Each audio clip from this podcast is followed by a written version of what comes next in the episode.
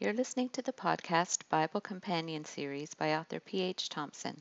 This is a chronological Bible study going chapter by chapter, discovering Christ in all of Scripture. This is Deuteronomy chapter 1. Verses 1 through 8, the command to leave Horeb, Sinai. Almost the entire book of Deuteronomy contains speeches by Moses just prior to entering Canaan. It is basically the new nation of Israel's constitution, outlining how the nation is to demonstrate love and obedience to God. They are to take God's word seriously, for it was not a trivial side matter, but their very life. The Israelites are camped in the wilderness east of the Jordan across from Jericho in the territory of Moab. It is the fortieth year since leaving Egypt, the first day of the eleventh month. An 11 day journey has taken more than 38 years. The years of judgment, where they wandered in the wilderness, were ending. It's estimated this is January or February of 1405 BC. They were here before, poised to enter Canaan, but last time they failed to trust God. This was their do over, a second chance. He speaks to the whole nation who are united in thought and purpose all of what he'll say to them is applicable to all. Some of their enemies had already been defeated east of the Jordan Sihon, king of the Amorites, who reigned in Heshbon, and Og, king of Bashan, who reigned in Ashtaroth. Moses reminds them of their history, recounting God's faithfulness and their rebellion. He doesn't review everything recorded in Exodus, Leviticus, and Numbers, but explains the significance of those events and gives them instruction on how to walk with God and be blessed in the land they are about to enter. He will warn them of the danger of sin, the pleasure of obedience, and the promises of God to bless them. If they would do this, then it would witness to the whole world about the goodness and holiness of God. He said, The Lord our God said to us at Horeb, You have stayed long enough at this mountain. Break camp and advance into the hill country of the Amorites. Go to all the neighboring peoples in the Arabah, in the mountains, in the western foothills, in the Negev and along the coast, to the land of the Canaanites and to Lebanon, as far as the great river, the Euphrates. See, I have given you this land. Go in and take possession of the land the Lord swore he would give to your fathers, to Abraham, Isaac, and Jacob, and to their descendants after them. He reminds them of the covenant God made with their ancestors, to bless them and to multiply their descendants and to give them the land. Two thirds of this promise had already been fulfilled.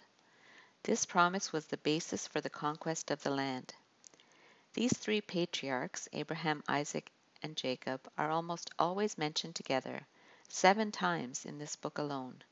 This covenant was originally given to Abraham and then reiterated to Isaac and then to Jacob. This book is a call to covenant renewal for the conquest generation.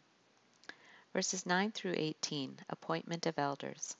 He reminds them of an incident in Exodus chapter 18 and Numbers chapter 11, where he told them, You are too heavy a burden for me to carry alone. The Lord your God has increased your numbers so that today you are as numerous as the stars in the sky. May the Lord, the God of your ancestors, increase you a thousand times and bless you as he has promised. But how can I bear your problems and your burdens and your disputes all by myself? He reminded them that God had faithfully multiplied them as promised to Abraham. The descendants of Abraham through Isaac numbered around 2 million people. This book echoes both Genesis chapter 1 and Exodus chapter 1 about being fruitful and multiplying. He wished for even more growth, an infinitely large number, described as increased a thousand times. But the downside of it was that there were many of them to govern and only one Moses. So he suggested, Choose some wise, understanding, and respected men from each of your tribes, and I will set them over you. They agreed. He says, So I took the leading men of your tribes, wise and respected men, and appointed them to have authority over you, as commanders of thousands, of hundreds, of fifties, and of tens, and as tribal officials. And I charged your judges at that time Hear the disputes between your people and judge fairly. whether the case is between two Israelites or between an Israelite and a foreigner residing among you. Do not show partiality in judging, Hear both small and great alike. Do not be afraid of anyone, for judgment belongs to God. Bring me any case too hard for you, and I will hear it. And at that time I told you everything you were to do. This was the establishment of secondary leadership that would form the basis of the great Sanhedrin in later times. The qualifications of these men were that they were to be wise and respected. They should be able to apply their knowledge and be discerning and able to judge fairly without showing partiality. Any cases that were too hard for them, Moses would hear. Verses 19 through 25 Spies sent out. Then Moses recalls what happened when he sent spies into Canaan 39 years earlier. Then, as the Lord our God commanded us, we set out from Horeb and went toward the hill country of the Amorites through all that vast and dreadful wilderness that you have seen, and so we reached Kadesh Barnea. Then I said to you, You have reached the hill country of the Amorites, which the Lord your God is giving us. See, the Lord your God has given you the land. Go up and take possession of it as the Lord, the God of your ancestors, told you. Do not be afraid, do not be discouraged. Then all of you came back to me and said, Let us send men ahead to spy out the land for us, and bring back a report about the route we are to take, and the towns we will come to. The idea seemed good to me, so I selected twelve of you, one man from each tribe. They left and went up into the hill country and came to the valley of Eshcol and explored it. Taking with them some of the fruit of the land, they brought it down to us and reported, It is a good land that the Lord our God is giving us. Verses 26 to 33 Rebellion. But you were unwilling to go up. You rebelled against the command of the Lord your God. You grumbled in your tents and said, The Lord hates us so he brought us out of Egypt to deliver us into the hands of the Amorites, to destroy us. Where can we go? Our brothers have made our hearts melt in fear. They say the people are stronger and taller than we are. The cities are large, with walls up to the sky. We even saw the Anakites there. These were the descendants of Anak. They were also called the Anakim. And the im ending makes it plural. Uh, these people were noted for their height and their military power. Then I said to you, Do not be afraid. Do not be terrified of them. The Lord your God, who is going before you, will fight for you, as he did for you in Egypt, before your very eyes, and in the wilderness. There you saw how the Lord your God carried you, as a father carries his son, all the way you went until you reached this place. God speaks of this in Isaiah 46 3 and 4, linking his past faithfulness to his future faithfulness to them.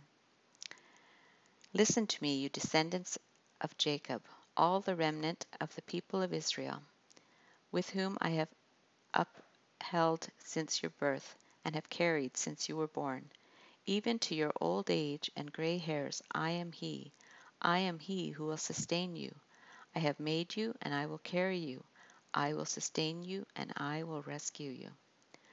Later on in Deuteronomy 32 10 12, Moses will say, In a desert land he found him, in a barren and howling waste. He shielded him and cared for him.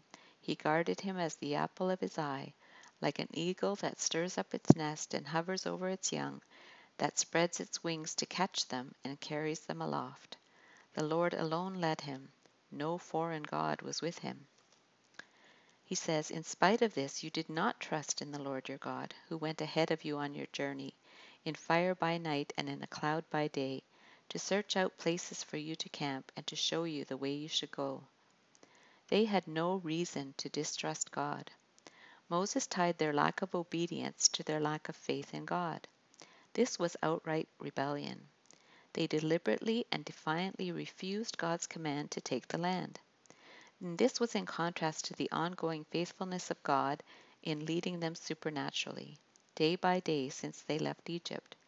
As He had directed them in the past, so He would direct them in the future. Verses 34 to 40, the penalty for Israel's rebellion. When the Lord heard what you said, he was angry and solemnly swore, No one from this evil generation shall see the good land that I swore to give your ancestors, except Caleb son of Jephunneh.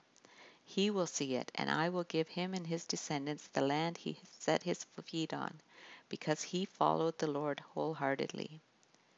God heard what their what their complaints were in their tents, and he knew their thoughts and words which led to their rebellious, rebellious defiance. So he made an oath that only two people from that entire generation of adults would enter the land. Caleb's wholehearted obedience is a sharp contrast to the rest of the people. Then he says, Because of you the Lord became angry with me also, and said, You shall not enter it either. But your assistant Joshua son of Nun will enter it. Encourage him, because he will lead Israel to inherit it. And the little ones that you said would be taken captive, your children who do not yet know good from bad, they will enter the land. I will give it to them, and they will take possession of it. But as for you, turn around and set out toward the desert along the route to the Red Sea. So even though Moses' disobedience occurred almost 39 years after Israel's failure at Kadesh, he included it here with Israel's disobedience because it was similar and the resulting punishment was the same. Sin has consequences. No one but Joshua, Caleb, and the generation that was under the age of 20 at the time would enter the Promised Land. They would demonstrate the faith required to enter Canaan, faith their parents did not possess. Verses 41 to 46 Further defiance. As punishment sometimes causes people to recognize their errors, so then. Then you replied, We have sinned against the Lord. We will go up and fight, as the Lord our God has commanded us. So every one of you put on his weapons, thinking it easy to go up into the hill country. But the Lord said to me, Tell them, Do not go up and fight, because I will not be with you. You will be defeated by your enemies. So I told you, but you would not listen. You rebelled against the Lord's command, and in your arrogance you marched up into the hill country. The Amorites who lived in those hills came out against you. They chased you like a swarm of bees and beat you down from Seir all the way to Hormah. You came back and wept before the Lord, but he paid no attention to your weeping and turned a deaf ear to you. And so you stayed at, in Kadesh many days, all the time you spent there. So they were presumptuous that since they agreed to obey now, that God would give them victory over their enemies. Yet even when God warned them through Moses that he would not be with them and they would face defeat, they arrogantly defied God's command yet again. So when it happened as he said, and they were defeated by the Amorites, he ignored their cries, described as turning a deaf ear to them. It's an interesting image. Usually someone turns their ear towards someone so they can hear them better. But what use is it to turn an ear that can't, cannot hear? They can cry all they want. He won't hear them. They would receive no sympathy from him. They spent the majority of their time in the wilderness there, in the same area um, around Kadesh. The land was before them, and they were told to take it. But they trusted in human wisdom instead, which led to fear and unbelief, loss of blessing, rebellion, defeat, and alienation from God. Moses tells them their failures before he goes into God's law to show them that their only hope is to trust in God. They are unable to please God in their own strength. They are no match for their enemies on their own. Choosing to go their own way only got them 40 years of wandering in the wilderness. Obedience would lead to the promised land. Obedience had to be based on faith and trust in God's Word. Scarlet threads. So, what scarlet threads or hints of Jesus Christ or application to the gospel do we find in this chapter? This generation had seen the faithfulness of God in bringing them out of Egypt and the judgment of God on their parents and grandparents for distrust and disobedience of God. These things were written for our sake as well, so we can learn from their mistakes and not repeat them. Four times in this chapter, Moses says God led them in the way they should go. Jesus said, I am the way and the truth and the life. No one comes to the Father except through me. Early Christians were called followers of the way. They had faced many formidable enemies in the past and would again in future, but God would be with them and would show his strength as he did in Egypt. We fight spiritual enemies that would be too strong for us, but in the armor of God we are able to stand. Jesus has already triumphed. Moses uses the image of a loving father carrying his son to describe God's care for Israel. Believers in the New Covenant era are described in familial terms. We have a Heavenly Father, and we are brothers and sisters of one another. And Paul says he cared for them as a mother and as a father. And Jesus uses the image of a mother bird covering its chicks with its wings as how he longed to care for Israel.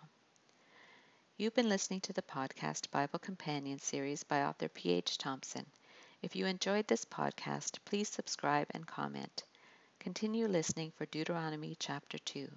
May God bless the study of His Word.